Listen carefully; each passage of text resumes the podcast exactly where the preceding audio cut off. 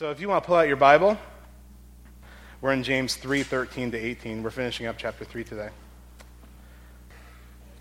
James 3 13 to 18. Who is wise and understanding among you? Let him show it by his good life, by deeds done in the humility that comes from wisdom. But if you harbor bitter envy and selfish ambition in your hearts, do not boast about it or deny the truth. Such wisdom, that's a quote unquote wisdom, right? Such wisdom does not come down from heaven, but is earthly, unspiritual, of the devil. For where you have envy and selfish ambition, there you find disorder and every evil practice. But the wisdom that comes from heaven is first of all pure, then peace loving, considerate, submissive, full of mercy and good fruit, impartial and sincere. Peacemakers who sow in peace raise a harvest of righteousness. You might recall in, in Matthew 7, famous passage, Jesus is refer- talking about teachers you know, these are people that, that say, I'm wise, or even I'm wiser than the apostles and Jesus in his teaching. And, and Jesus says, how do we evaluate who is a false teacher or a true teacher? You know, in a way, it's a question about wisdom. And Jesus says something similar to what James is saying here. By their fruit, you will recognize them. Do people pick grapes from thorn bushes or figs from thistles? Likewise, every good tree bears good fruit, but a bad tree bears bad fruit. For Jesus, as well as for James, the most important thing the most important fruit is one's character or who a person is. That's the, of supreme importance to Jesus. That's why you see so many times in, in the New Testament. Think of the rich young ruler. You know this story? Rich young ruler comes to Christ. By all accounts, a pretty good guy. He says, I've kept all these laws, Jesus. What must I do to, to have eternal life? And he's, he's wanting Jesus to give him a prescriptive answer, some, just one other thing that he could do, right? But Jesus is not concerned about giving him a two step plan to get eternal life. Jesus shortcuts that whole thing and says, Look, let's look at your heart. Sell everything you have and give to the poor, then you will have treasure in heaven. Jesus cut to the heart. Jesus wasn't concerned with giving a, a, a five step plan. Jesus was concerned with character and who someone is. And likewise, James is concerned with that. And so he asks a rhetorical question in the beginning uh, Who is wise and understanding among you? This is, a, this is you come to realize the tone of this passage, like the quote unquotes and all that, it's kind of a, you know, it's sassy. It's a pretty sassy passage, in my opinion. If you, I, we can't hear the tone of voice that James wrote in, but it's pretty clear. He's asking a rhetorical question, and he's asking it with some level of angst, like, you guys are behaving badly. Which one of you is wise? Tell me your criteria for wisdom. Which one of you is the real deal, okay? So, who is wise and understanding among you? This is a good question.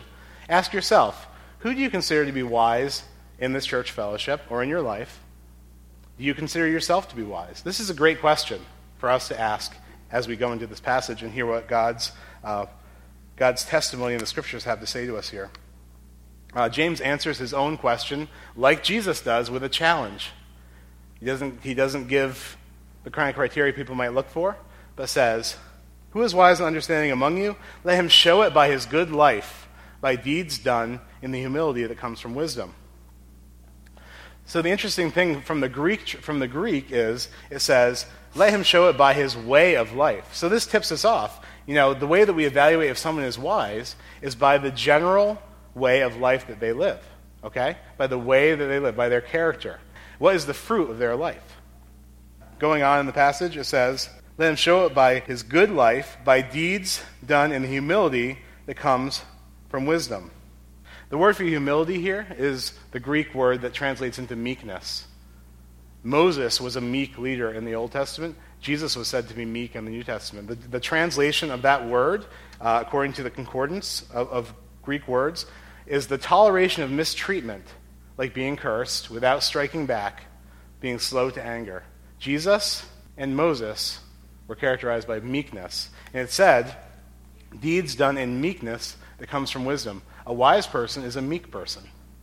This is according to the scriptures. A wise person is a meek person. Someone who is not interested in personal popularity, who is not interested in attaining power over other people, uh, worldly kind of power, and people that don't feel the constant need to be defensive, defending themselves against verbal attacks or otherwise from other people. That's a meek person. How many people purport themselves to be wise but are the most offensive people you can think of? You just can't even talk to them because they're right. They're so right, you know? The Bible says wisdom that, wisdom that comes from heaven is meek. Wisdom that comes from heaven trusts God to defend them and doesn't worry about what people think. Wisdom that comes from heaven, it's, it's someone who's not insecure in doing good deeds and, and even letting other people see those good deeds because it's not about them. They're not interested in personal popularity or growing in stature and being looked at a certain way. They're interested in glorifying God, and they point to God in their lives. They're not, you know, sometimes we get self conscious about like being do gooders and all that kind of stuff, doing good deeds. I mean, the translation of um, by deeds done in humility that come from wisdom, the translation of deeds is a word that means visible goodness, even beautiful, beautiful works. Sometimes people don't want to like take on ministry or be prominent in any way because they're worried about what people will think of them if they do that. They're worried about being, you know, more heavily scrutinized and that kind of thing. But, you know, the meekness doesn't care about those things. The meekness only cares about what God thinks. And so, you know, this speaks, this speaks both to a proud person and to someone who's just struggling and feeling insecure. Like, you know, the, the wisdom that comes from God is characterized by a meek person who doesn't care what people think and who is not ashamed just to do good deeds before other people, even if other people give them a hard time. A lot of people that, that become Christians and none of their family is Christians, they, get re- they, they go through a really tough time. You know, that, that happens because they kind of get made fun of for being a goody two shoes and all this. It's all about God's glory, pointing to God. And uh, ego, personal power, popularity, not something they're going after. That's wisdom that comes from God. It's interesting perspective. It's maybe different from how you thought of wisdom before you came in here today. Let's uh, move on uh, to the, the bad. the, the, this would be the opposite of, of good wisdom. Verse 14. But if you harbor bitter envy and selfish ambition in your hearts, do not boast about it or deny the truth. So, if someone has, in other words, intelligent, well reasoned things to say, or even is able to apply truth or even God's word effectively to everyday life, it doesn't mean that they have wisdom from heaven, necessarily. If such a person is inspired deep down where no one can see by envy of what other people have, or who other people are, bitterness towards others, and self serving ambition, then they are not wise, no matter what they say or how smart it sounds according to the Bible. The fruit of wisdom is meekness. We've talked about this. Again, beating the dead horse, meekness, not being insecure to just do the good things God calls you to do, not feeling the need to defend yourself, not feeling the need to promote yourself, but trusting all of that to God and pointing to God. But bitter envy, selfish ambition, boasting, these are things that really they wreak havoc on your life. you know, they come from within the heart and, they, and Jesus says, you know, it's not what the words that come out of your mouth that make you unclean, no matter what your Christian school teacher told you growing up. I don't know. Not the words that come out of your mouth that make you unclean, but that stuff proceeds from the heart. Bitterness, envy, this, this ugly stuff that no one can see that secretly motivates you for power, for influence. This is not godly. Even worse, and this is, as I said, this is really harsh. Verse 15 says, such quote unquote wisdom does not come down from heaven. It's earthly, unspiritual, and of the devil. For where you have envy and selfish ambition, there you find disorder and every evil practice. Wisdom, apart from the character and way of life, consisting of good deeds done in meekness, is at best earthly and at worst of the devil himself. You know, this is you might recall, like in Isaiah and Ezekiel, we have this kind of incomplete account, but it talks about the fall of Satan from heaven. Okay? What caused Satan to fall in this, in this story, in Isaiah and Ezekiel, was he wanted to usurp God. He started thinking a lot of himself. He started desiring to promote himself. He had envy, he had selfish ambition, he had vain conceit. And though he knows the Word of God, he doesn't have any wisdom. Um, when, we, when, we, when we're motivated by uh, this earthly and like devilish wisdom, you know, we're acting like him. That's what we're doing. But people have this motivation in their hearts all the time. People pleasing can be a manifestation of this, wanting other people to, to affirm your identity instead of the Father affirming your identity through Christ. And uh, that, that's, a, that's something we all have to deal with. It's a deep, deep heart issue. Because we have to be so secure in our identity in Jesus that we become truly wise people who are not, who are able to just do, our, do the good deeds God calls us to do and not worry about, leave the rest to God, you know. Even take abuse, leave the rest to God. Not need to be defensive, leave the rest to God. Point other people to God. So, what is the wisdom that God considers to be authentic? We're going to look in verse 17. This is a little bit of a break from all that negative talk. Verse 17. But the wisdom that comes from heaven is first of all pure. The word for pure, the definition is the absence of spiritual, ethical, and behavioral imperfections. Like God. That's God's character. God is light. In him there is no shade of darkness. This is the opposite of being double minded. It's being single hearted, pure, single hearted, not by any, any other motives. Wisdom that comes from God is pure, then peace loving, a peacemaking spirit. A wise person is someone who desires to bring about peace whenever there is discord. Considerate. It's the opposite of being destructive, of abusing power. It's someone who thinks about other people. You know, Jesus says, you know, you should have the same attitude, or Paul says, you should have the same attitude that was in Christ Jesus. Didn't consider equality with God something to be grasped, made himself nothing. Do not look only to your own interests, look, look to the interests of others. In humility, consider others better than yourself. That is the considerate spirit. And this is my very favorite submissive. Now, the, really thing, the thing that really speaks to me about this, the direct translation from the Greek is a word that is persuadable. Okay? So, submissive. Think about the conversations that you have on Facebook if you're the type of person that likes to have conversations on Facebook about things that are important to you. Are you a persuadable person, or do you go into a conversation already having your everything figured out? You know? Are you the type of person that's open to being persuaded by the truth if someone else has some truth? Or do you have that posture of humility where in a discourse you could be won over to the other side if the evidence was good enough?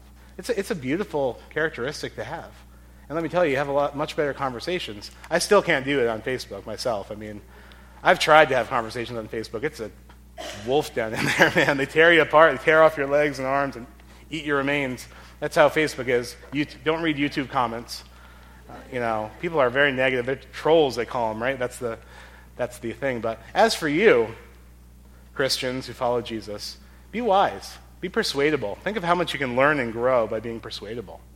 Like, it doesn't mean you're naive or that you don't hold convictions. It means that you hold convictions knowing that you only have an approximation of truth and that God is the truth. Jesus is the truth.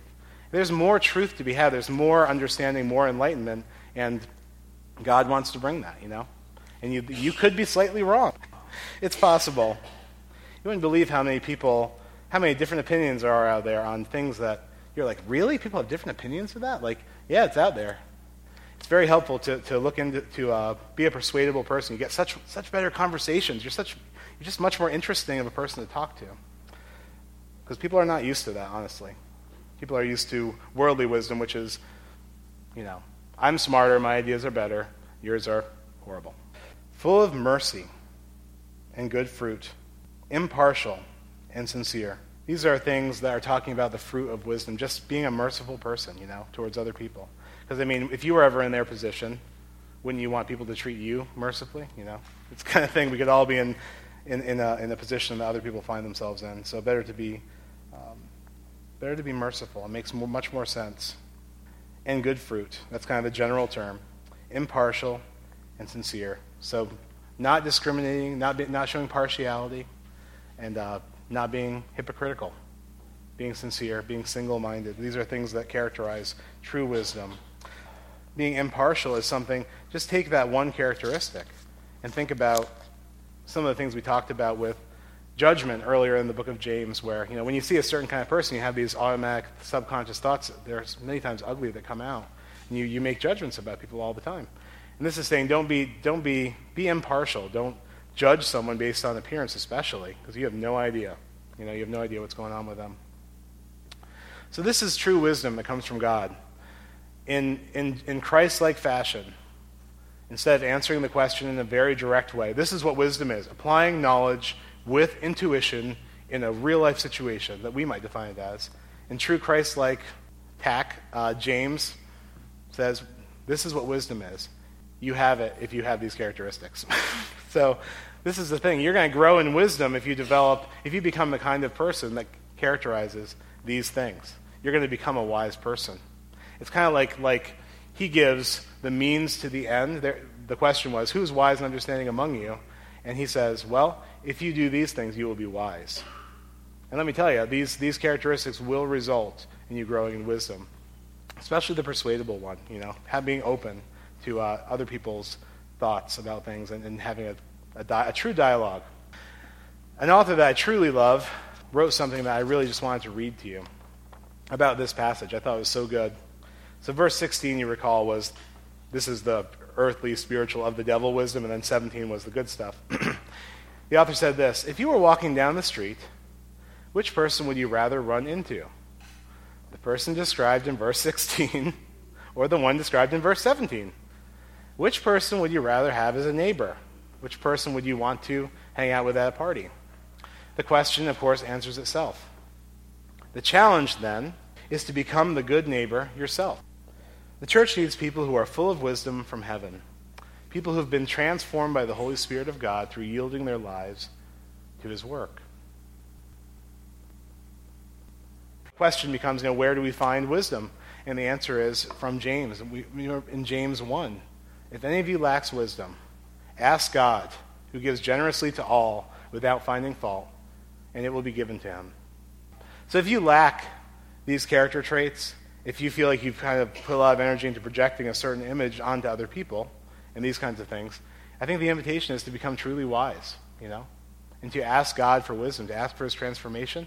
Because I think that if all of us could be that neighbor that you'd want walking towards you down the street, the world's going to be a better place. It's going to be very evangelistic because this is not, this wisdom that's from God is not common to the world. It's not common. It's something that when that kind of person is at a party, they have different kind of conversations. And so I just really encourage you to take this to heart. I want you to revisit this scripture this week and really ask God. Go down this list. Where's my, what's, what, where's my heart at? And ask God for true wisdom. Because only He can change us. Jesus, Redeemer, mighty to save.